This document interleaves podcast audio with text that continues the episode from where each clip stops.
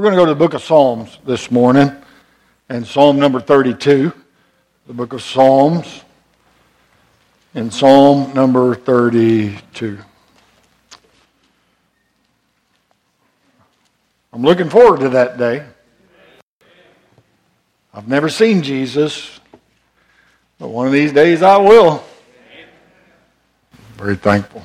Very, very thankful.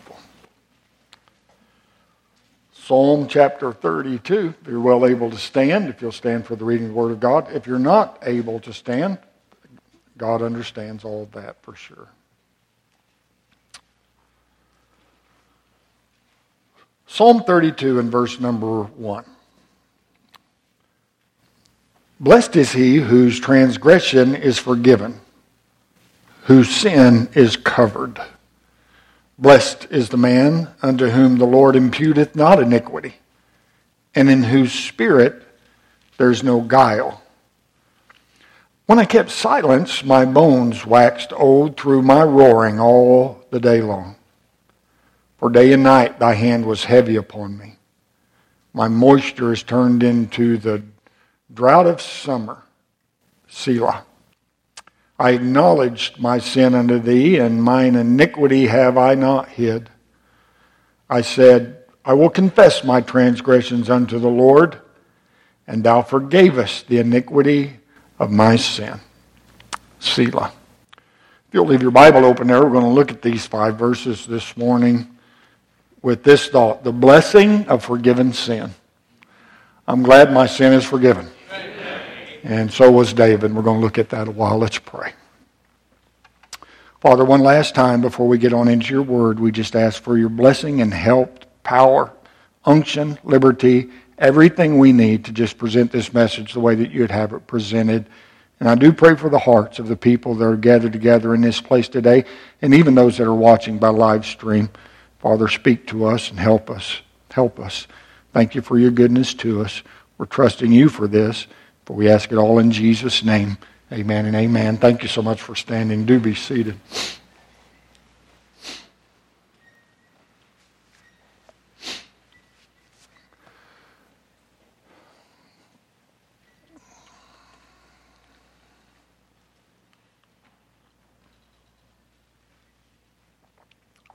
You know, if somebody's serious about learning a subject, very well, they want to study learn a subject very well, then we're going to be looking for somebody that can help them. They're going to be looking for an expert in that field, someone that's had a lot of experience, um, so that they can learn as much as possible about that given subject, whatever it might be. From the very first verse that we read here in Psalm 32 this morning, we can see the subject being addressed. That subject is sin sin being addressed. And it's very sad to say that David was an expert. Talking about King David. He was an expert with sin. Um, I mean, we're talking about the master shepherd who could, who could skillfully play the harp. We're, we're talking about a man described as a champion warrior. We're talking about a, a king whose leadership skills affected and inspired a lot of people. He, he, he, he, he is a man that in his day knew better than most on how to deal effectively with personal sin. With all of his good traits, he was still a sinner. he had an affair with another man's wife, which caused her to be with child he then tried to devise a, a plan to cover it all up, but the end of that was having her husband, a really truly fine man, murdered. Talking about King David.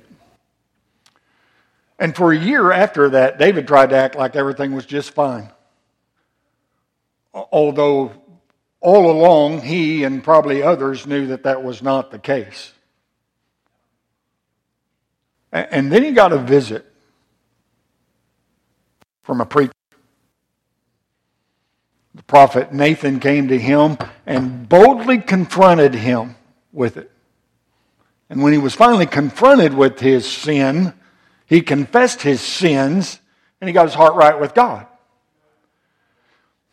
You know, I'm, I'm thankful that years ago the Lord led me to a Bible believing, teaching, preaching church where they preached against sin that brought me to a place of conviction and brought me to a place of confessing that sin and getting my heart right with God.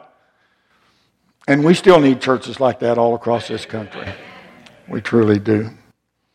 If you've ever read Psalm 51, you know that that is David's confession of, of the sin. And as you read down through that psalm, it comes to a point where David promises God to use he has learned to teach sinners the ways of God.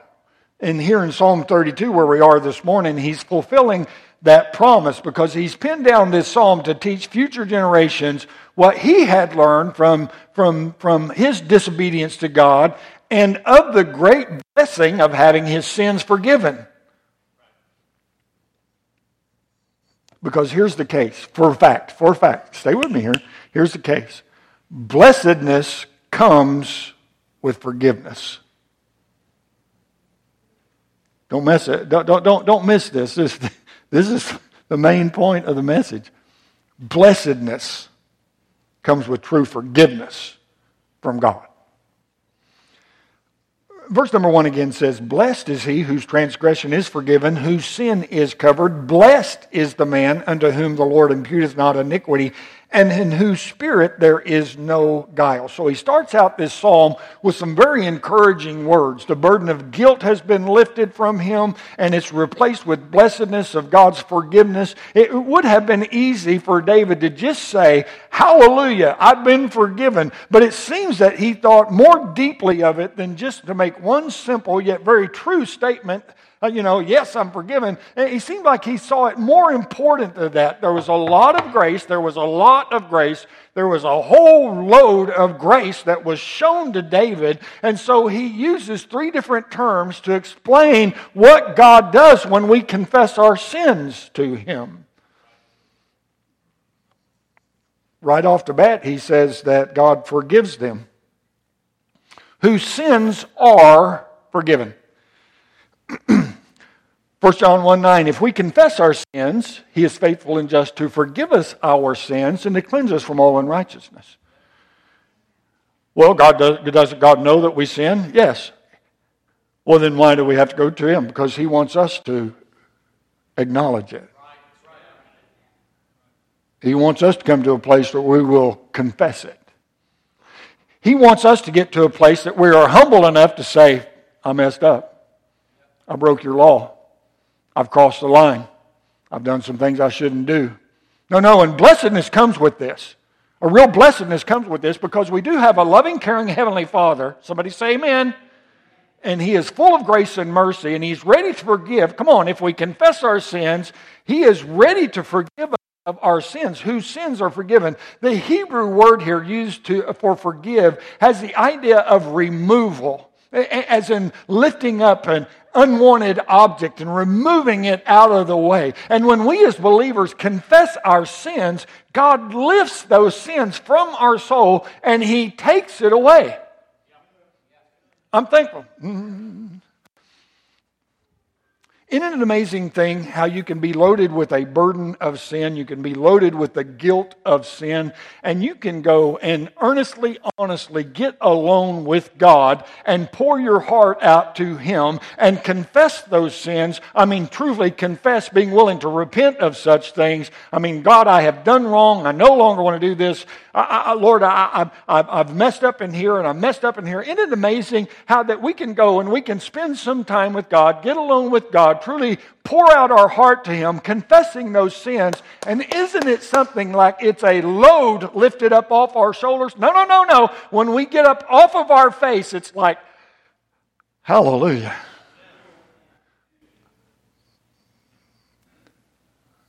God lifts those sins, He takes them away.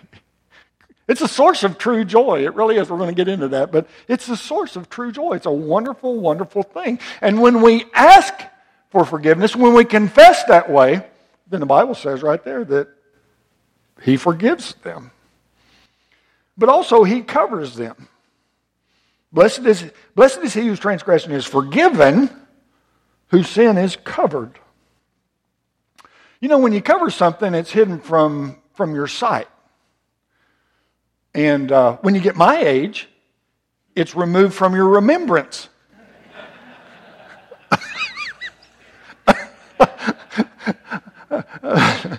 you ever put something somewhere so you don't lose it and forget where you put it? Yeah, I don't know.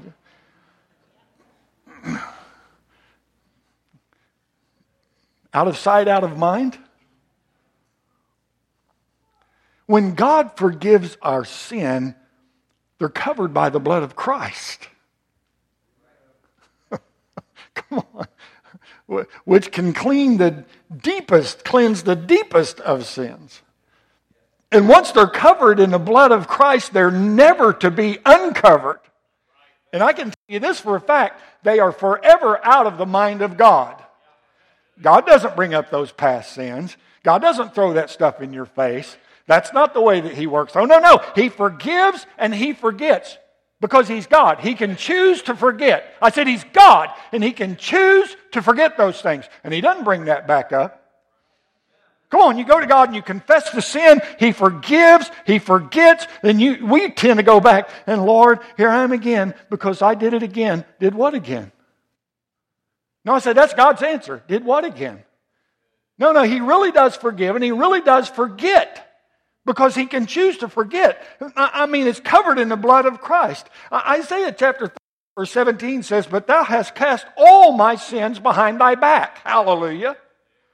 Hebrews 10 17 says, their, their sins and iniquities will I remember no more. I wish I could forget them at times, but God has forgotten them. He chose to forget them. And one of these days they're going to be wiped away from my remembrance. Hallelujah. Very thankful. But also, He doesn't charge them to our account. See, it says in verse 2 Blessed is the man unto whom the Lord imputeth not iniquity. The Lord imputeth not iniquity. So, so God does not put our sin on our tab like some of the more progressive churches may t- teach. No. God has made the payment for that sin himself. It's not paid for by us. It's already been paid for by Christ. And it is erased from our record, and we owe nothing in payment for our sin. Okay, that makes me happy. I don't have to pay for my sin. It's been paid in full by the blood of the Lord Jesus Christ. Isaiah 53 6 says, The Lord hath laid on him, on Jesus, the iniquity of us all. Colossians chapter 2, verse 14 says, blotting out the handwriting of ordinances that was against us. We're talking about the record of our sins in the books of God. Blotting out the handwriting of ordinances that was against us, which was contrary to us, and took it out of the way, nailing it to his cross. My sin has been nailed to the cross of the Lord Jesus Christ. It's all been taken care of. All, all, all of our sins have been charged to Christ's account if we're saved by the grace of God. And He has paid for them all in full. It really is any wonder that David's rejoicing in the blessedness of God's forgiveness. I, I, I, mean, I, mean, when, when, when confessed, God removes our sin. He hides our sin. He forgets our sin because of Jesus Christ. And in His love for us, He has paid for our sins. I mean, this is the blessing of forgiven sin. Gone, gone, gone, gone. All my sins are gone. But wait a minute. To really appreciate and to maintain the joy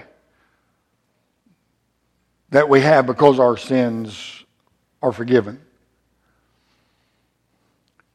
David goes on to remind us of the misery that goes along with unconfessed sin. I believe this is where a lot of believers live today. What do you mean, preacher? They've lost the joy of their salvation. There's a time they got saved by the grace of God, and it was like, man, this is the best thing ever happened to me. This is great. I need to tell everybody about it. This is so wonderful. Come on, somebody say amen. Do you not remember when you got saved by the grace of God? I'm telling you, God saved my soul, and I couldn't help but tell people about it. It was such an amazing thing in my life. I wanted everybody to know about it. I figured everybody wanted to know about it. All the dopeheads and drunks that I was running around with, mm, didn't want to know about it, but they needed to know about it. Boy, saved by the grace of God, we realize our sin has been forgiven, that joy of the Lord fills our heart. I mean, it changes our life completely. We're seeing things different, we're hearing things different. I mean, we understand now that God is there for us and all these things. I, I truly believe that there's a lot of believers after they have gotten saved and they've had that joy for a time that because of unconfessed sin, because we want to grade sin. It's like, well, that one isn't bad enough to confess. And yeah, I'm doing that, but it's not as bad as so and so doing that. And we want to classify it and grade it, and we don't feel like we need to confess it. But I'm telling you, sin is sin. And I'm very thankful. I'm very thankful that once we're saved by the grace of God, that we don't have to worry about being unsaved. I know I'm thankful for that. I'm, I'm, I'm thankful that once we get saved, once, once that price has been paid for ours, once we've repented of our sin, trusted Christ as our Savior, I mean, we're secure. I'm not holding on to God, He's holding on to me. I'm thankful for that. But that joy we received at, at, the, at the moment that we got saved and we begin to realize and the joy uh, of the Lord, I mean, God really does want us to have that for the rest of our days on this earth. And what happens is we go along in our life and we, we, uh, we don't devote our life to God the way that we should, and we begin to take things for granted, and pretty soon it's this sin and that sin and this sin and that sin and this sin and that sin, and sin is sin. And if sin is piled upon sin and piled upon sin and piled upon sin and not confessed, guess what? If it's not confessed, it's not forgiven. And unforgiven sin becomes, becomes uh, it, it, it, allow me to say it, it becomes, a, it, it becomes an oppression in our life.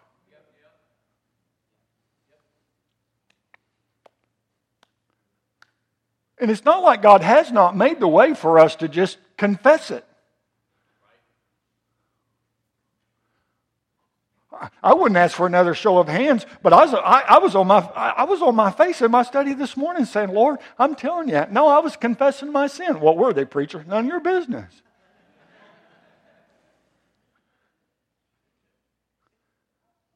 But I'm telling you, I know I need forgiveness because I want everything that God has to offer, and I want to be able to stand before a crowd such as this and proclaim, Thus saith the Lord, in such a manner that God would use it to speak to hearts that others might get to a place of realizing, hey, there's some things in my life that need to be taken care of. There's some things in my life that I have let go. There's some things in my life that I have allowed to creep in. There's some things in my life that I know that need to go, but I've been holding on to those and justifying those and making excuse for those and whatever the case may be. And we feel like, we feel like, well, you know, I'm, I go to church every Sunday and I put a little money in the offering plate and, you know, I don't live as bad as so and so, and we feel like we're doing okay. But I'm telling you, the devil is so subtle, and he loves to blind us and loves to make us think that we're doing okay when we're really not doing okay. And if you've lost the joy of the Lord and, and, and you've lost sight of what God has for your life, and it seems to be more about just trying to make it through this life than really living for God, there could be a problem somewhere, couldn't there?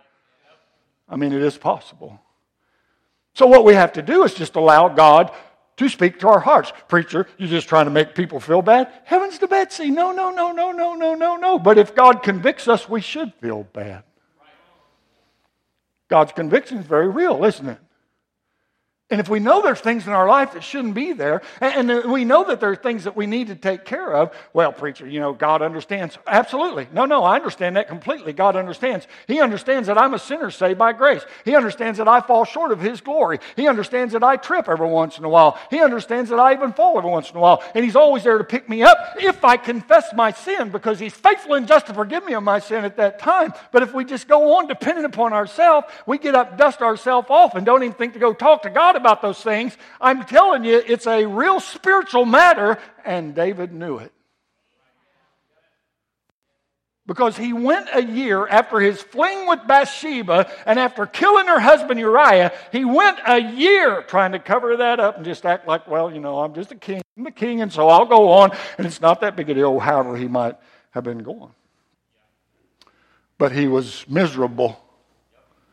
He was miserable. and there's a reason behind it. Look at verse number three there. It says, When I kept silence, my bones waxed old through, the, through my roaring all the day long. So here's the reason behind David's misery. Stay with me here. Stay with me. I kept silence.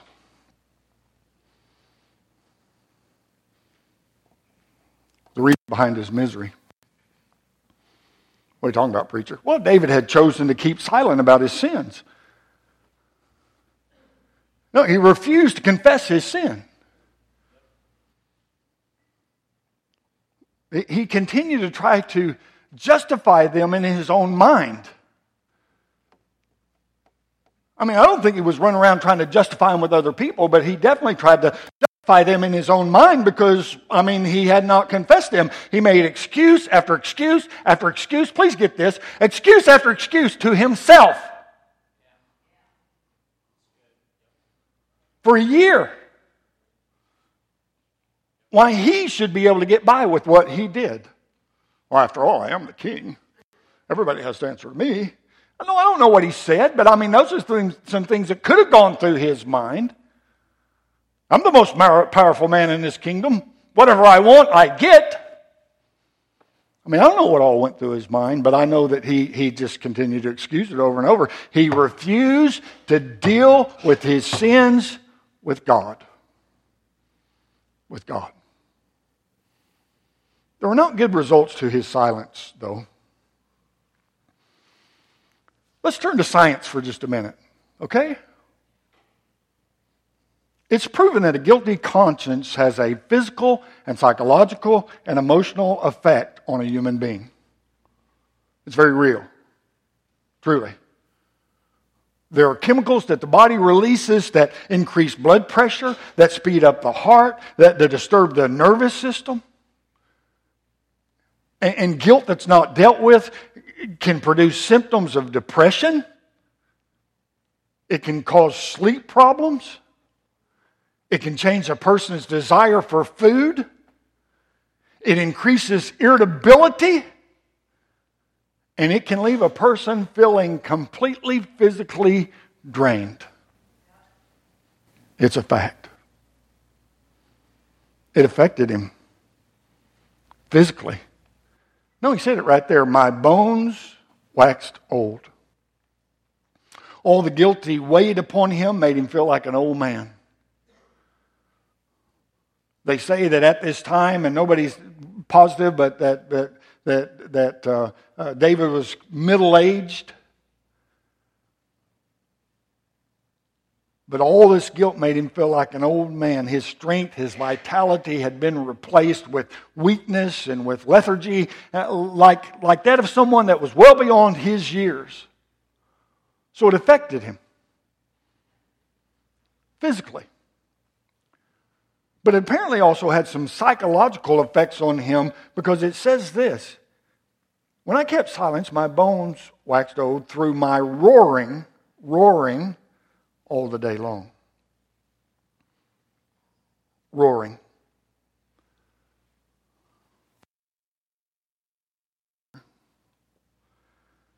Well, the word roaring here describes a loud, lengthy, confounding noise, such as, uh, such as the roar of a crowd.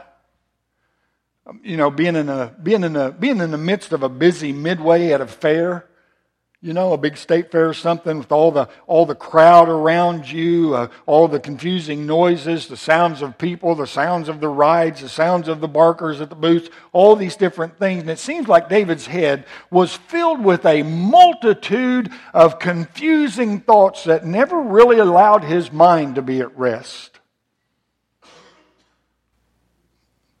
Okay, let, us let's put it like this then. It was eating him up night and day.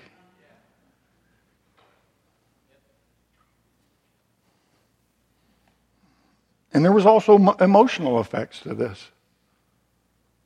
It says, For day and night thy hand was heavy upon me, my moisture is turned into the drought of summer. Selah. So, David being under this heavy conviction, I mean, can you imagine? I mean, everything that had happened and, and killing one of your finest soldiers and, and, and all this thing, can you imagine? He being under this heavy conviction, he becomes emotionally, please get this, please stay with me, he becomes emotionally and spiritually dried up. He's not dealt with the sin in his life. And it's caused him problems.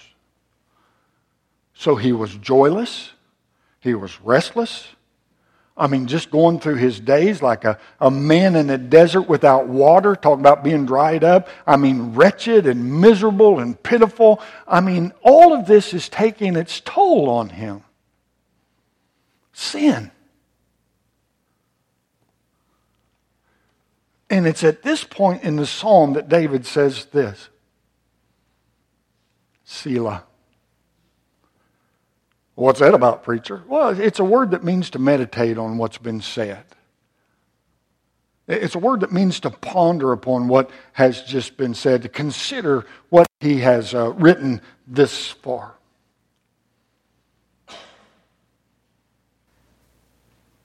Have you ever been there? I mean, have you ever had days and nights where you felt much the same as he had described? And you might be there right now.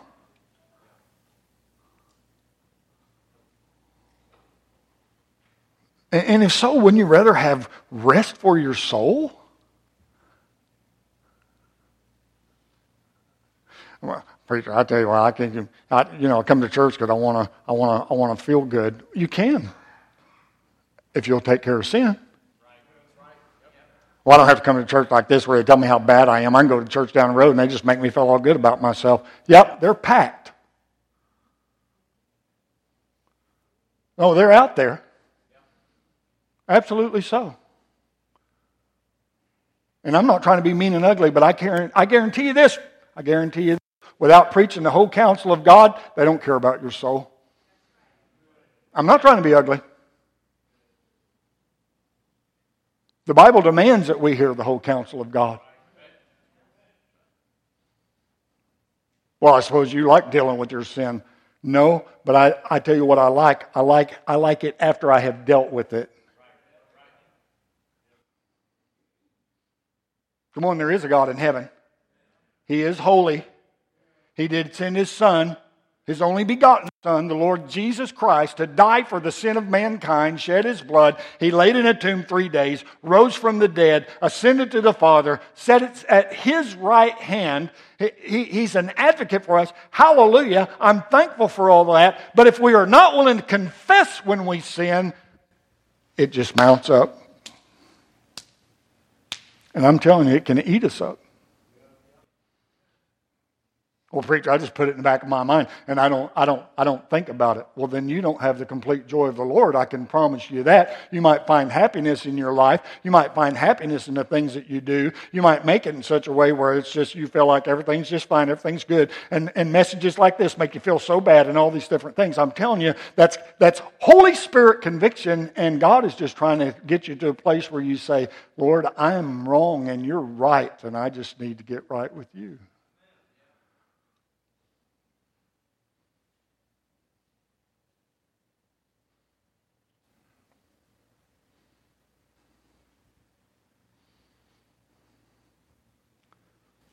He continues, David does. Verse 5. He said, You need to think about this a little bit. He stopped with Selah. You need to think about this a little bit. But then he continues. And he continues with a great verse because it gives us two steps to forgiveness. Look at verse number 5. It says, I acknowledge my sin unto thee. He's talking to God. And mine iniquity have I not hid. I said, I will confess my transgressions unto the Lord, and thou forgavest the iniquity of my sin. And then he used that word again, Selah. He said, Now think on that for a while. Come on, that'd help you right there. Absolutely. No, no, no. God doesn't just convict us, beat us down, leave us in our sin. No, if we if we take the steps we need to take, oh yeah, it turns out good.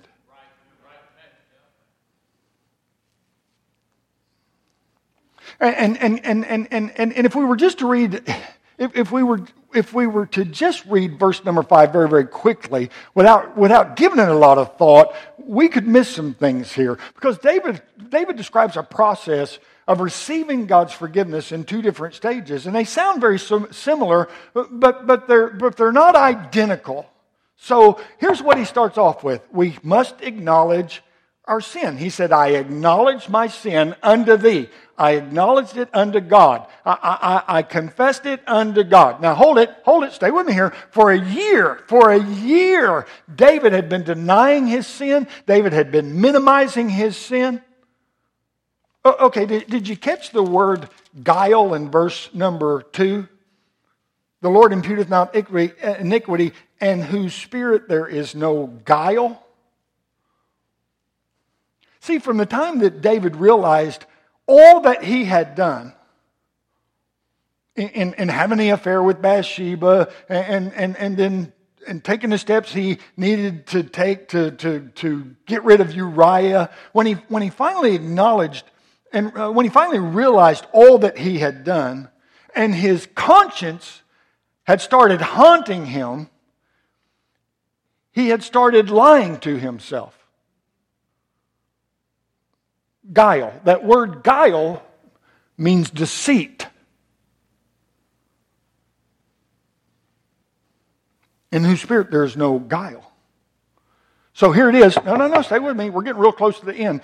David opted for deception. Oh, okay, come on. At that point in his life, did David know God? Oh, absolutely so. Spent a lot of nights with him out there with the sheep, the sheep and God. Sang songs to him. Oh, yeah, absolutely. He knew God. Talked to him a lot. Yes. God's the one that set him up as king, wasn't he? Yes. Yes, David, David knew God. And then he got into this sin, did everything he did, knew it was wrong. Come on, he knew it was wrong. And he opted for deception.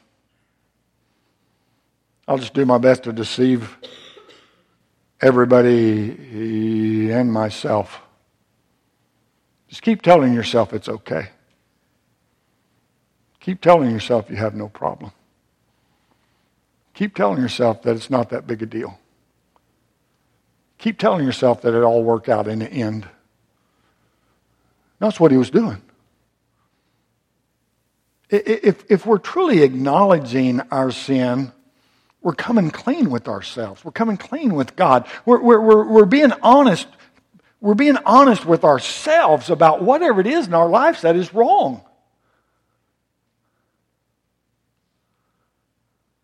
We want, we want to protect ourselves, but when we're, when we're acknowledging sin, I mean, it's like it's all coming out. No, it, it means, please get this, it means that we're accepting the blame for it. Well, I'd have never done that if, oh, stop, stop, stop, stop, stop, stop, stop. No, no, no, no, no, no, no, no. Don't try to blame anybody else. We make decisions to do what we do. We have raised up a generation that thinks they have to take no responsibility for what they do, and that's why we're watching what we're watching on the news every night. Fact. We accept the blame for it. We take responsibility. We quit trying to whitewash it. And we get brutally honest with ourselves and with God about our sin. Acknowledge it. And then confess. Verse 5 again. I said, I will confess my transgressions unto the Lord. And that's where we come clean. That's where we come clean with God. This is where we get into full agreement with God about our sin. Instead of trying to make excuse for it, instead of trying to justify it, and, instead of just, just, just trying to make like it's no big deal, we come to agreement with God. It is seeing our sin the way that God sees our sin.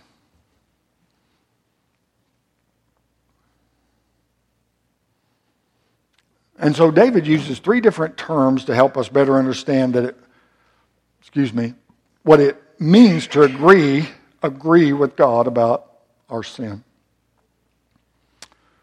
And the terms he uses are terms used to describe what he did in his seduction of Bathsheba and everything that followed after that. He talked about sin. Sin basically is to miss the mark or to fall short of what we know God requires of us. Stay with me. Come on. Getting close to the end. Sin is basically missing the mark or to fall short of what we know that God requires of us. See, we hear what God wants, we hear what God would have us to do, and then we don't do it.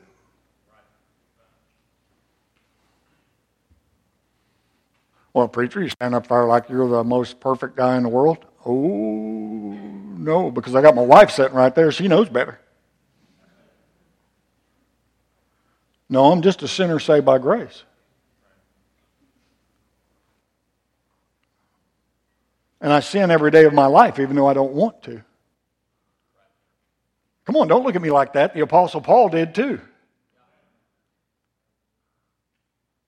When we get to where we acknowledge it like that, That's the great plus. Where we want to do our best to keep our heart right with God. When we say something we shouldn't say, or think something we shouldn't think, or do something we shouldn't do. I mean, man, oh man, that we acknowledge that. He used the word iniquity. And iniquity means to, to be twisted, it means to be crooked, it means to be corrupt, it means to be unjust, it means to be unrighteous, especially toward others. Now, just think about this. Think about how David dealt with Bathsheba's husband, Uriah. Called him unto the, uh, out of the field, trying, trying to deceive him that way. Uriah had much better character than David at the time.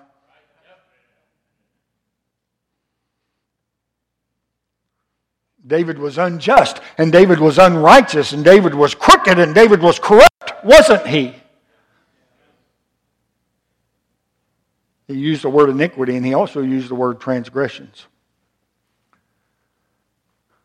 Uh, that, that is a word that means to rebel. A word that means to definitely, oh, no, no, no, defiantly, to defiantly cross established boundaries. Well, I know what God would have me to do, but.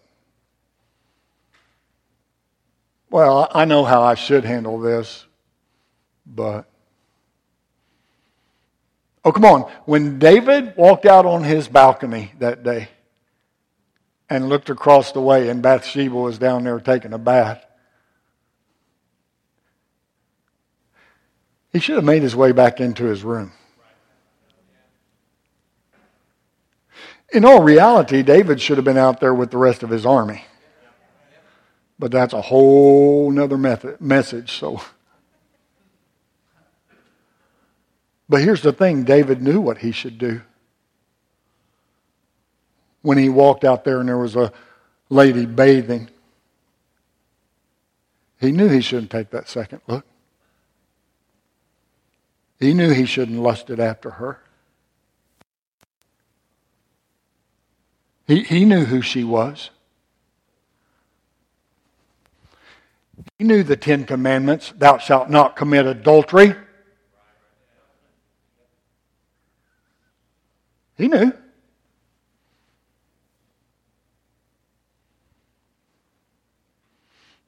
Here's the line, David. I know, but I don't care right now. Or you think he said that? Not out loud, but um, he did it, didn't he? No, defiantly rebelling against what God would have him to do. So, no, no, no, we got this. Iniquity.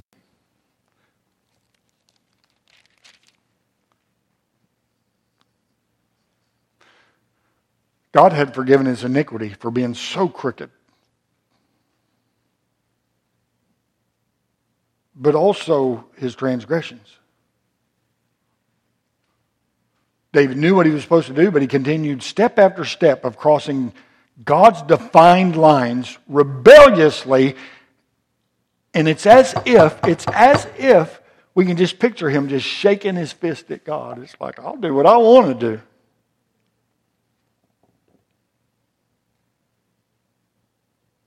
And, and all of these terms describe what David had done. And here's the thing about it. No, here's the thing about it. David knew it. He knew it. They described how God saw what David had done. And it was finally how David himself came to see them. He had fallen short of what he knew was right. His seduction of Bathsheba and everything that he did trying to cover up his sin was done in unrighteousness. He knew to do right, but he didn't. It was done in unrighteousness. And the bottom line of it all is that he rebelliously ignored the boundaries set by God's law, first committing adultery and then committing murder. And when he finally really saw it that way, acknowledged it to be so, it brought him to a place of confession. And after acknowledging and confessing his sin, it went it went from sins committed and covered up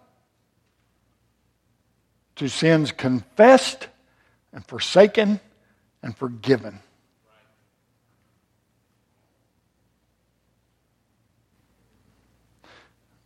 And that peace that passes all understanding was restored to his soul.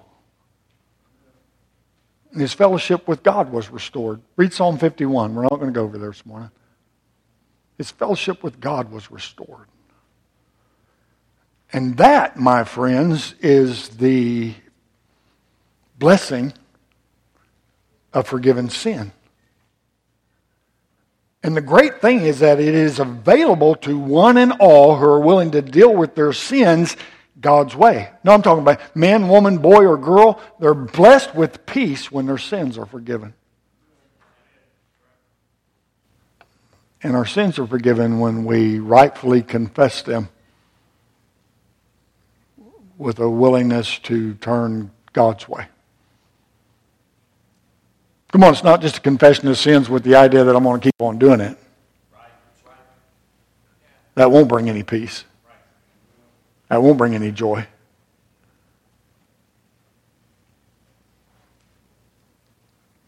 Blessed is he whose transgression is forgiven, whose sin is covered. Blessed. I want to be blessed. I want the people around me to be blessed. A lot of people paid for David's sin, didn't they?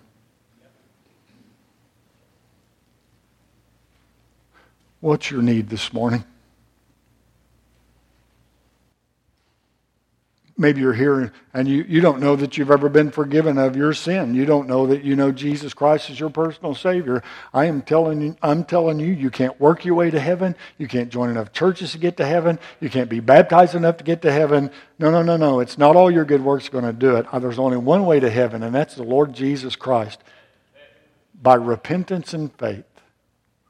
That's turning your heart to God and trusting the Lord Jesus Christ as your personal Savior.